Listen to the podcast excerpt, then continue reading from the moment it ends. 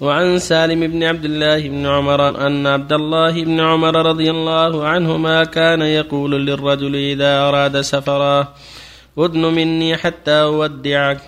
كما كان رسول الله صلى الله عليه وسلم يودعنا فيقول أستودع الله دينك وأمانتك وخواتيم عملك.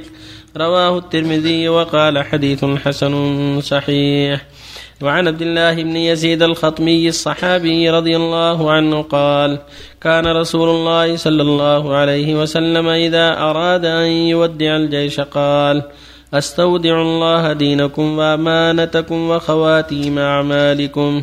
حديث صحيح رواه أبو داود وغيره بإسناد صحيح. وعن أنس رضي الله عنه قال جاء رجل إلى النبي صلى الله عليه وسلم فقال يا رسول الله إني أريد سفرا فزودني. فقال زودك الله التقوى.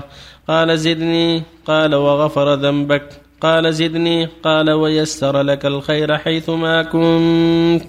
رواه الترمذي وقال حديث حسن. بسم الله الرحمن الرحيم. الحمد لله وصلى الله وسلم على رسول الله. وعلى اله وأصحابه ومن اهتدى به أما بعد فقد سبق في الأحاديث ما يدل على شرعية التواصي بالحق والتناصح وأن المؤمن ينصح أخاه ويوصيه بالخير ويدعو له في سفره وإقامته.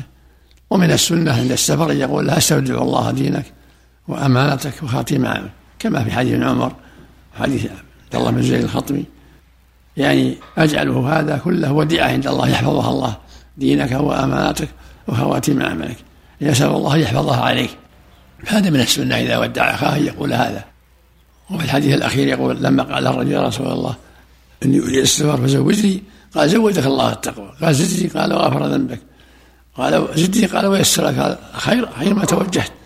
هذا كله من الدعوة الصالح فإذا قال لسان لأخيه زودك الله التقوى أو يسر الله أمرك أو غفر لك أو ما أشبه ذلك كله من السنة ومن الأخلاق الكريمة. وفق الله الجميع. سن الله عليك شيخ.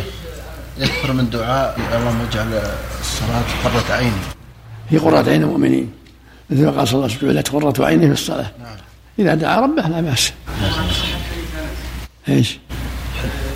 الرجل جاء ودعا ما راجع السند لكنه مشهور معروف. ما اعرف فيه ما اذكر به عله صلى الله إليك يا شيخ. رواه الترمذي يا شيخ قال حسن.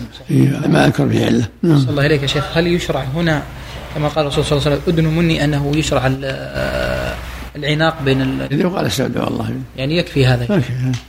كان الصحابة إذا قدموا من سفر تعانقوا وإذا تلاقوا تصافحوا. ما يشرع العناق أحسن الله إليك إذا أراد المسافر أن يسافر. ما هي مانع. ما لا فيه مانع. ما هي الدعاء الذي يشرع للمسافر أن يقول؟ ما هي الدعاء الذي يشرع للمسافر أن يقولها لما يذهب.